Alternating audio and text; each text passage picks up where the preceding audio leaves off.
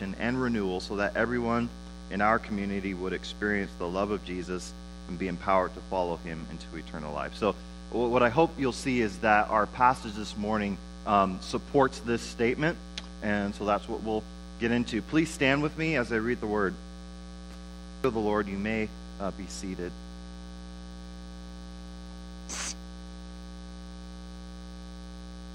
Several years ago, uh, before transatlantic uh, flight was, was common, there was a, there was a man who um, didn't have a lot of money, but he, he dreamed of, of traveling to the United States uh, from Europe. And uh, every year he would tell his friends that, that one day he was going to save up enough money to buy a, a ticket on a cruise that would go from Europe to the United States. And so we, he would tell his friends, one day I'm going to do this. Uh, one year on his birthday, uh, a friend of his ha- hands him an envelope, and in that envelope uh, is a ticket to the United States. And, and he's so grateful. He doesn't have a lot of money, so he, he packs his suitcase full of cheese and crackers because he's going to be a long journey, like a couple of weeks or so. So he, he has to have enough food to last him the whole journey. And so he gets on the cruise. He's got his suitcase of cheese and crackers, and, and he's eating it. But every day at mealtime, all the people would go into this very ornate banquet hall and feast on steak and lobster and crab legs. And he would smell all this good food, and he wished he could have it, but he was just stuck with his cheese and crackers. And and one day, as, as the trip was nearing its end, one of the, one of the men came up to him and said, Sir, why, why are you just eating chips, uh, cheese, and crackers in the corner? Why don't you join us in, in the banquet hall for the meal? And he says, embarrassingly, he says, Sorry, but uh, uh, I'm embarrassed to say that this ticket was a gift to me, and I don't have the money to afford all that delicious food.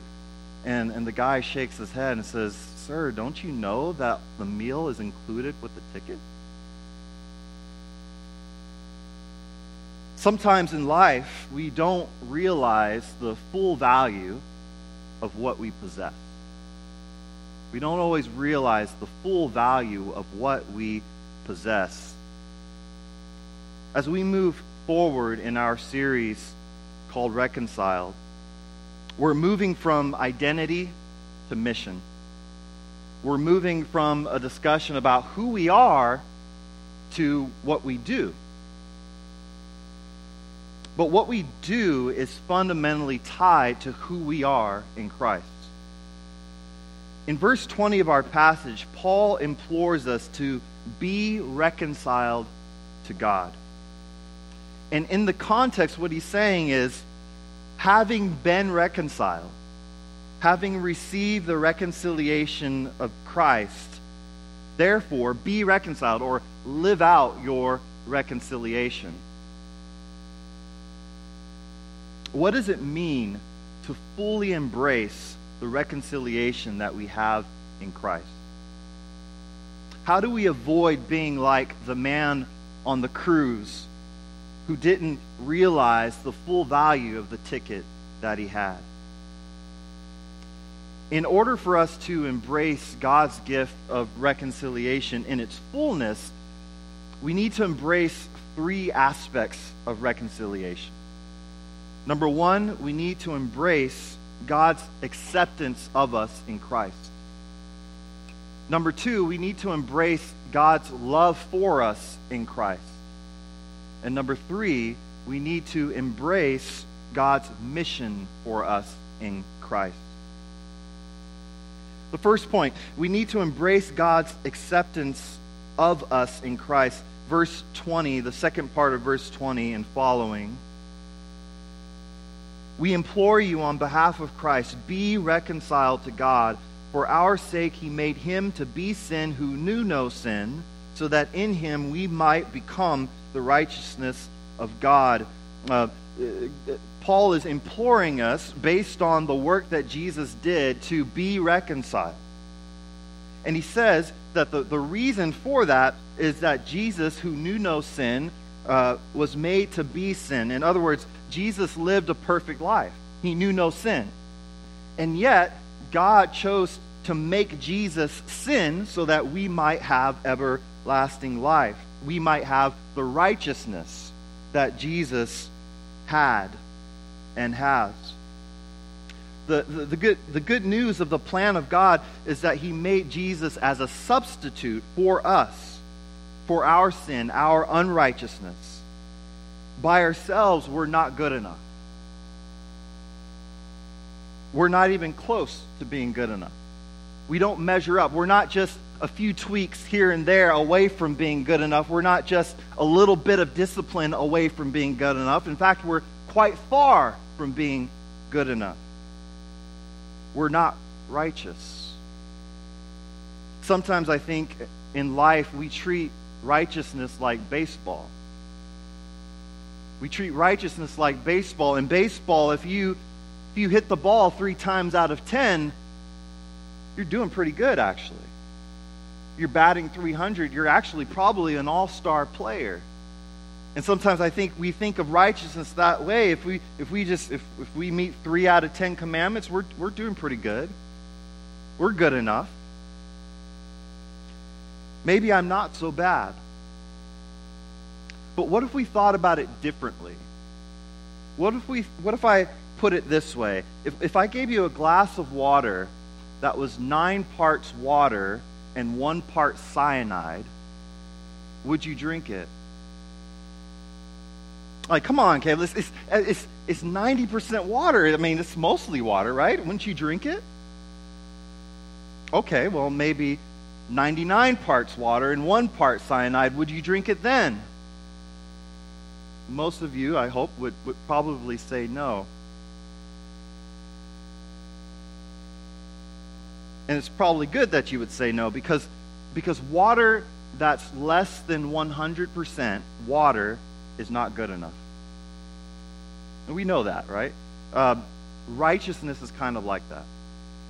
Righteousness that is not 100% righteous is not good enough. Why? Because, because sin cannot be compartmentalized. Sin, like cyanide, bleeds into every aspect of who we are. When we sin, we don't sin with just a part of us, we sin with the whole of us. It's our will. Our whole body, our whole soul is involved whenever we sin. Just one sin, it's an act of rebellion against God. It's basically saying, God, you're wrong and I'm right. God, I'll run my own life and you can take a back seat. That's the essence of sin. It is a whole being type of thing. It is not something that you do with just one part of yourself, it's something that you do with the whole of yourself. And so when God's talks about righteousness, we need to see it in that vein. One sin taints us, it stains us, and because of that, we're unrighteous before God.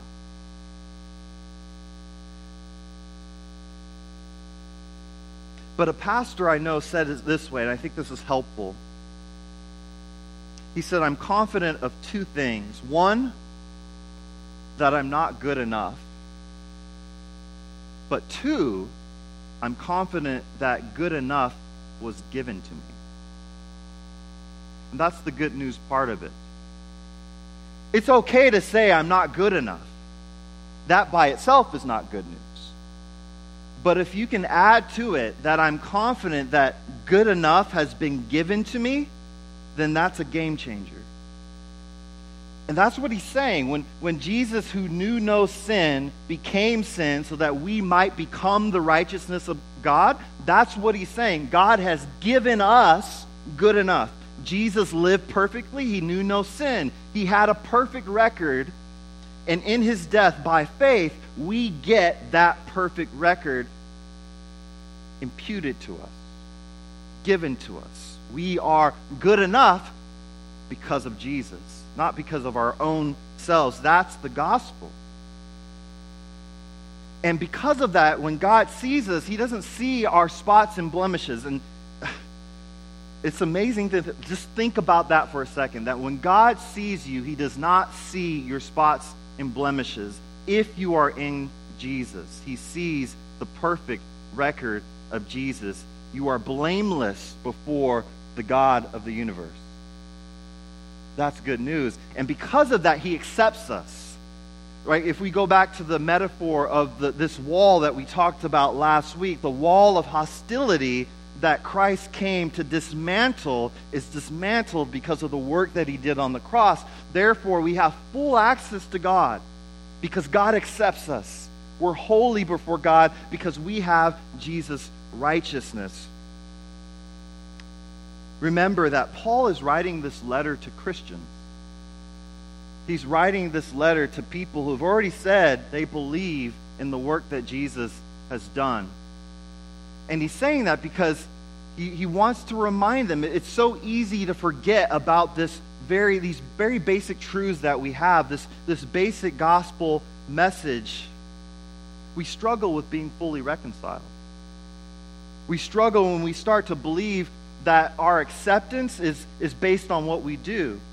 So we believe the gospel, we say it's great news, but then we find that we still sin. We find that we still struggle. We find that we're still tempted. And then we start to believe the lies that maybe our continued acceptance is based on my continued performance. And what Paul is saying, no, no, you've been reconciled. Be reconciled. You've been reconciled. You have full acceptance to God. You can go to Him. You're not dependent on how you continue to perform. That's not the point. And so, this gospel message is not something that we believe just when we're saved at a point in time. It's something that we continue to feast on throughout our lives. Whenever we, we, we come to the end of ourselves, we recognize no, that's what Jesus died for.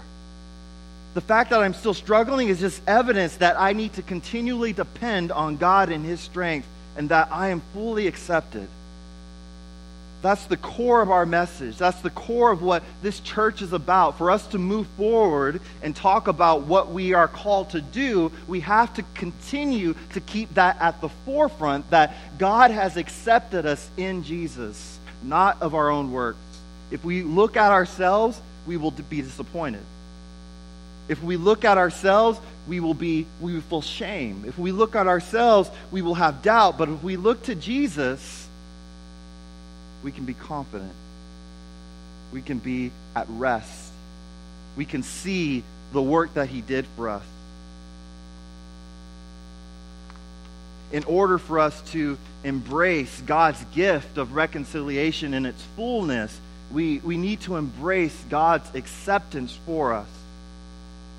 But embracing His acceptance is not enough in addition to embracing his acceptance, we need to embrace the love of God in order to experience the fullness of embracing reconciliation. We need to embrace the love of God for us in Christ.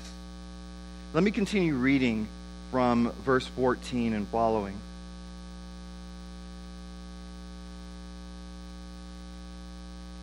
For the love of Christ controls us, because we have concluded this that one has died for all, therefore all have died. And he died for all, that those who live might no longer live for themselves, but for him who, for their sake, died and was raised. From now on, therefore, we regard no one according to the flesh. Even though we once regarded Christ according to the flesh, we regard him thus no longer. Therefore, if anyone is in Christ, he is a new creation. The old has passed away. Behold, the new has come. As we transition from understanding who we are in Christ to then understanding what we do as Christians, there's something fundamental that happens when we know and believe what Jesus did for us. What happens is that we now see and experience the love of Jesus in the way that we were previously unable to. Paul writes, the love of Christ controls, or uh, some translations read, the love of the love of Christ compels. So he's explaining what's motivating Paul in writing this letter to the church. He's saying the love of Christ is compelling me to do this, to reach out, to seek you. Why? because he concluded this that one died for all. He's obviously referring to the death of Jesus. Jesus died for all. And so, believing that Jesus died on the cross for the sins of the world is, is a demonstration of the type of love that God had. And this is the love which motivates Paul. This new way of living that Paul has comes from a, a motivational engine that has as its fuel the love of Jesus. We're called to, to run and operate on this fuel, the love of God, the love of Jesus. This is and, and it's different from the fuel of religion.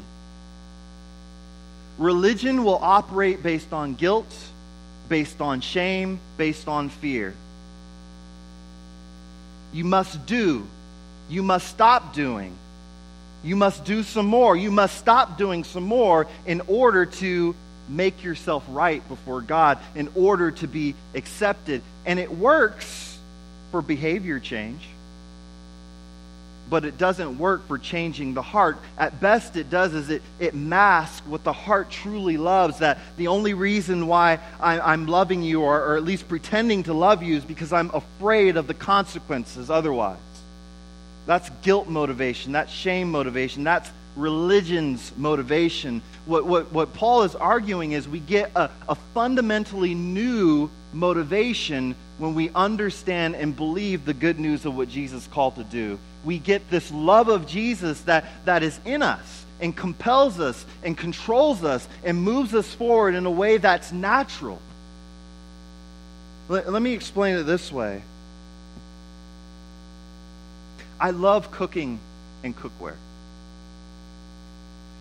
I love to talk about cooking and cookware, and I have to be careful that I don't talk too much about it because not everyone is as into it as I am.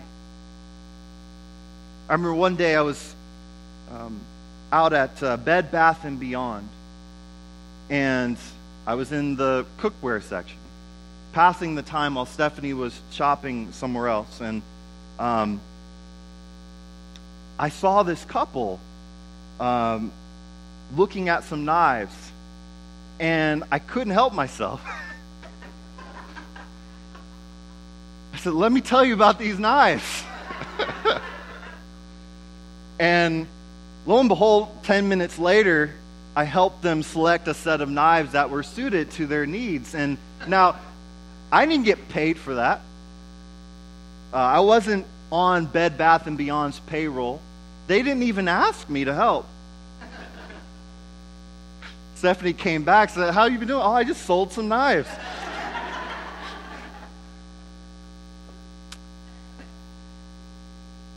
I wasn't following a rule book.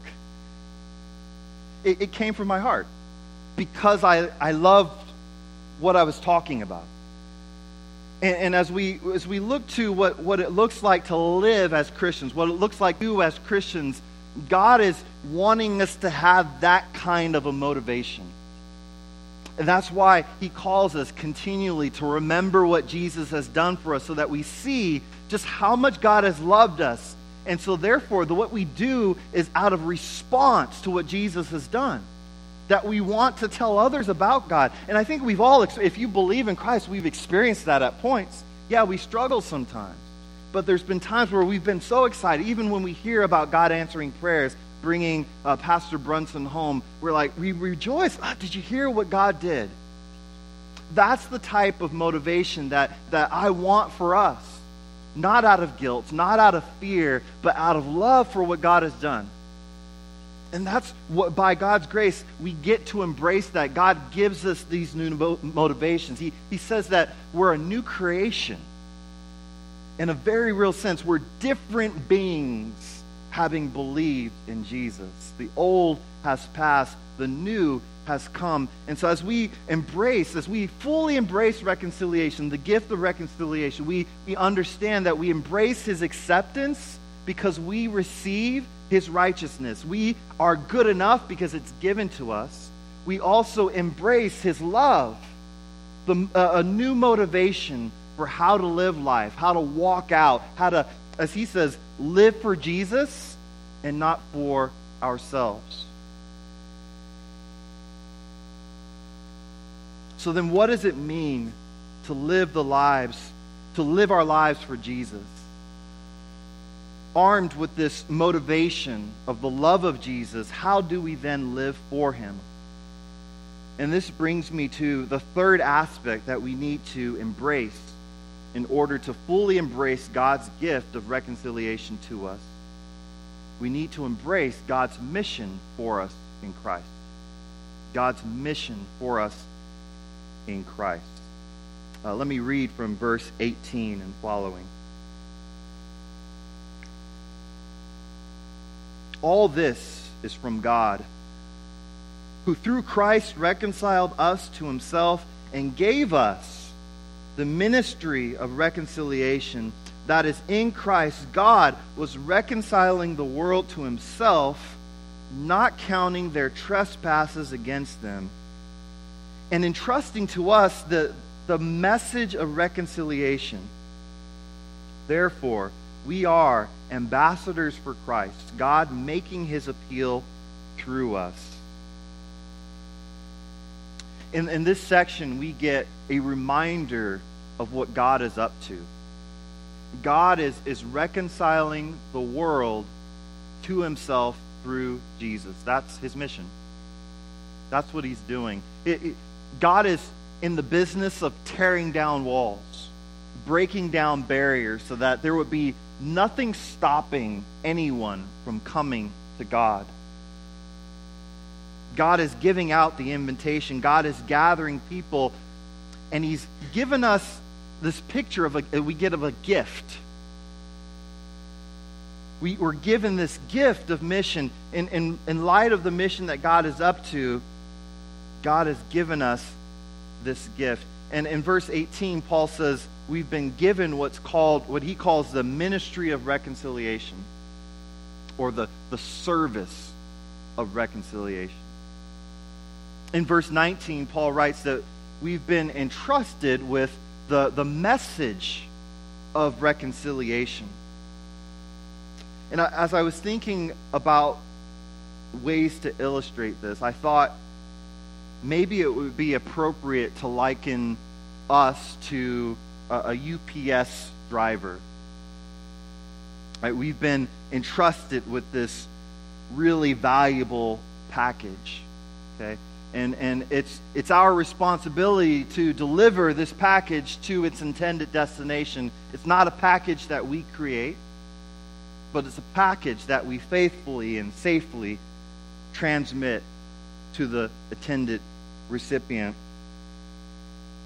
And as I considered this illustration, I, I recognized that it suffered from a very serious flaw.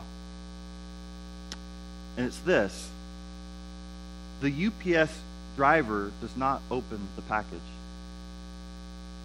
The UPS driver is not affected by the package. In fact, they're neutral or impartial to the package they deliver.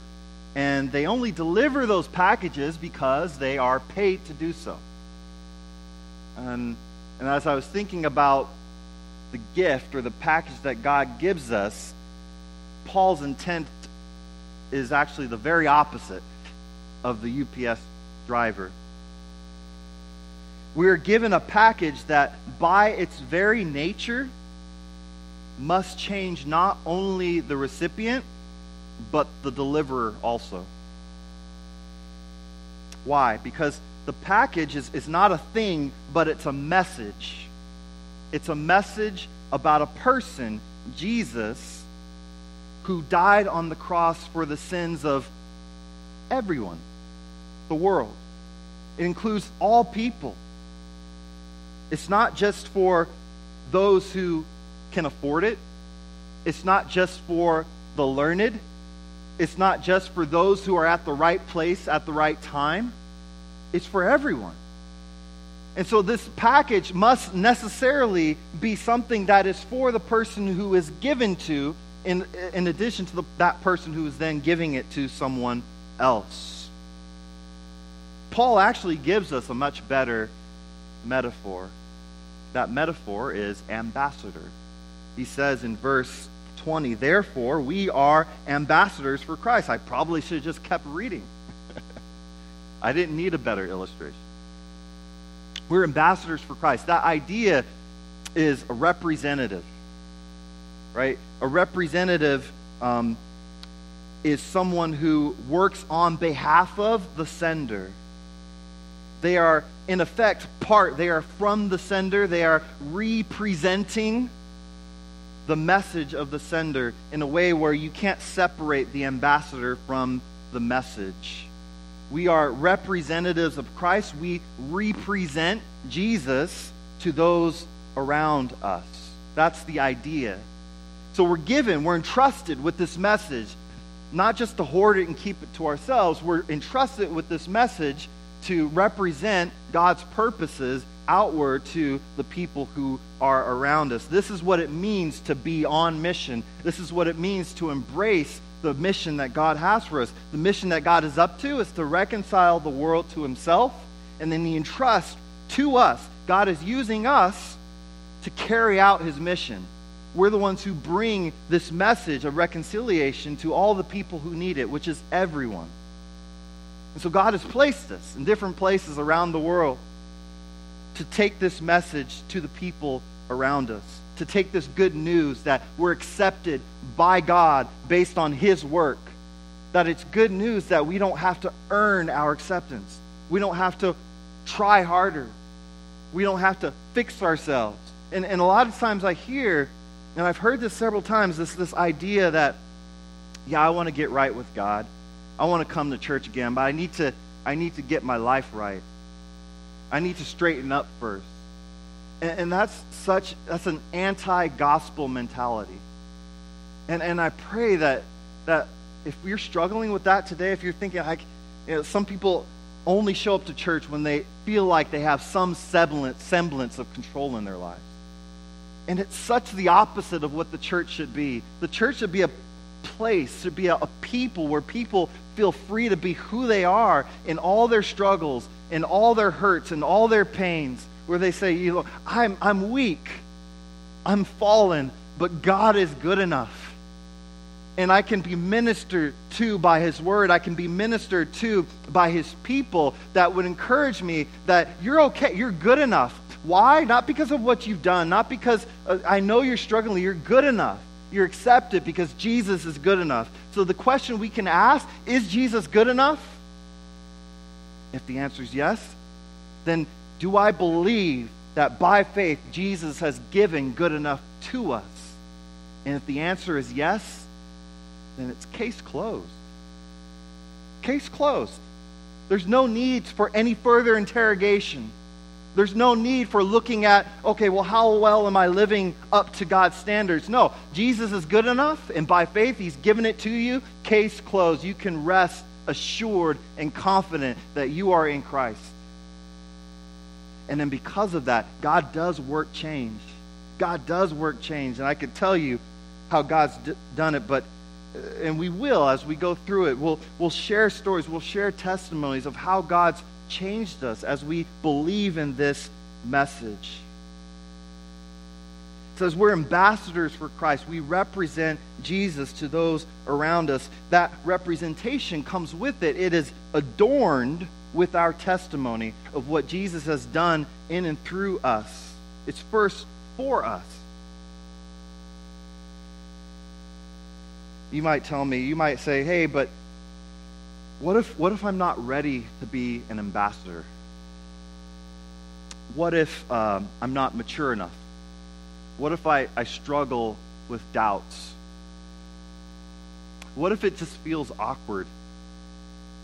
to make my faith public. I feels uncomfortable. And, and I would conclude with, with Paul's encouragement in verse 1 of chapter 6, verse 1 and 2. Working together with him, then, we appeal to you not to receive the grace of God in vain. For he says, In a favorable time I listened to you, and in a day of salvation I have helped you. Behold, now is the favorable time. Behold, now is the day of salvation. The first thing we need to understand is we don't embrace God's mission alone. Paul is saying, working together with him. He's saying that they are working together with God.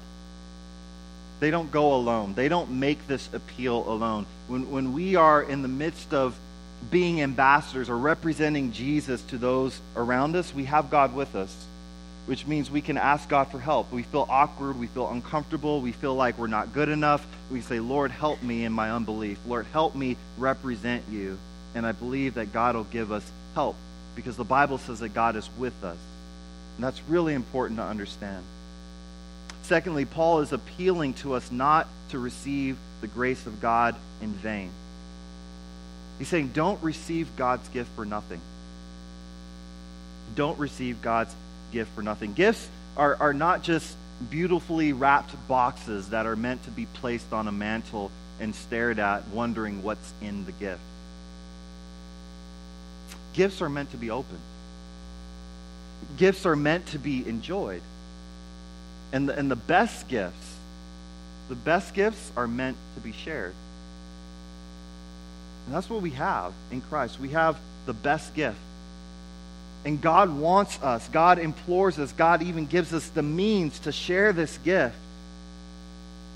Paul writes that now is the favorable time. Now is the day of salvation. There's no need to save the gospel for a rainy day. There's no need to, and I think sometimes we do this. Sometimes we say, yeah, the gospel's nice in thought, but I'm going to set it aside for now. I'm not going to fully engage it. But, but if we understand what it is, it's a gift. It's meant to be unwrapped. Like, don't worry about the wrapping. Tear it off. Dig into it. Embrace it. This is our gift for, this is his gift for us now, not later. Not when Christmas comes. Christmas has come. It's already come. It's done. You can open the gift. And that's what God is encouraging us to do. Fully embrace this gift of reconciliation that's there for you now. Why? Because you're good enough. God doesn't care about if you're naughty or nice. He knows you were naughty. That's why Jesus was nice on our behalf. We can open this gift and fully embrace it. And the, uh, the last thing I want to say is this embracing God's mission is not a complex thing to understand. I think I've struggled with this. Sometimes I think through, okay, well, what's my strategy? God's called me to be on mission. I need to have this strategy. Okay, who do I need to be in front of? What do I say? How do I say it? But what if I say it wrong? And I, and I overthink it sometimes. And I, and I think I felt God encouraged me not to overthink it, like it's it's it's something that God has made you to be who you are, where you are. And what I mean by that is embrace who you are in Christ and be who you were called to be. So let me give you an example of what that means. So on Friday, we had uh, we had a small company come in and clean the floors and the the gentleman, the the owner of this company, uh, after the floor cleaning was done, I, I talked. For, he's a chatty kind of a guy, and we talked for a little bit. An older guy, and and he and uh, they used to clean the floors for several years, and he would come in with his son, and so I asked him about his son. You know, how's your how's your son doing? And he looked at me kind of sadly. Says, "Yeah, my son, he's uh, he's on drugs, and uh, in fact, he's been missing for a week." And I just listened, and I could tell he's really distraught. He was trying to put on a game face and say, like, you know, I'm, I'm cool, it'll be okay. But you could tell it was really bothering him. And I tried to empathize with him and say, that's, you know, that's really sorry, sorry to hear that. You know, he seemed like he was such a, a nice young man when I met him uh, years, years ago and did good work here. And, and I thought in that moment, uh, you know, a nice Christian thing to say is to pray, ask, you know, say, I'll pray for you. So I said, I'll, you know, I'll pray for you. And he said, oh, well, you know, gee, thanks, you know. And we talked some more, and, and, and pretty soon I thought, well, maybe I should just pray for him now. That's awkward. What if he doesn't believe in prayer? You know, these little things that I try to convince myself to, to you know, what's the appropriate thing to do. And I thought, you know what? Why would I be ashamed of that? If he doesn't want to, just say, no, I don't want prayer. So I asked him, can I pray for you now? And I did. And uh, him and another guy were there. And, and afterwards, he says, oh, gee, you know, I don't pray that much. Um, but you know I could use all the positive energy I can get, you know, type of a thing. So I'm not sure what his relationship with God is at this point, but I felt like that God was just showing me that's low hanging fruit. It, like that wasn't the time to to say, okay, well, let me open up the Bible and talk about the story of salvation. Uh, there, there was a very real need, and in that moment, I think God was using me to reflect what Jesus would do in that moment which is to meet his need. He, he was caring about his son. And I think that's something that we can all do is just be who God has made you to be, where you are with the people around you, and ask God for help not to believe the lies about awkwardness or un- being uncomfortable or not being good enough. Know that you've been equipped with this message. If you believe in Christ, you are already ready.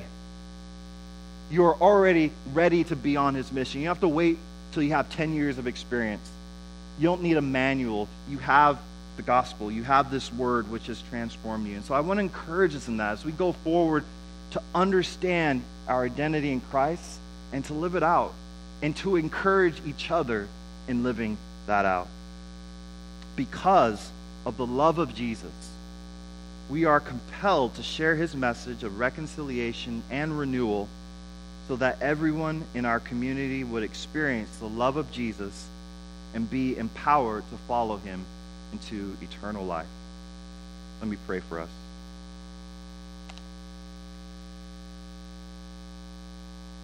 Father, I, I, thank you for your word. I thank you for the work that your son did on the cross for us. I, I pray that you would meet us where we are at this morning. If we're if we struggle with doubts, if we um, struggled with guilt and shame. Lord, if we have struggled with believing your good news that we're accepted, I pray that you would help us. Help us to believe. Help us to know that we are fully accepted by you. And I pray, Lord, that you would place in our hearts a love, Lord, from you that would motivate us to live the lives that you've created us for. Lord, that we would respond to the generosity that you've lavished upon us in loving us through your son Jesus.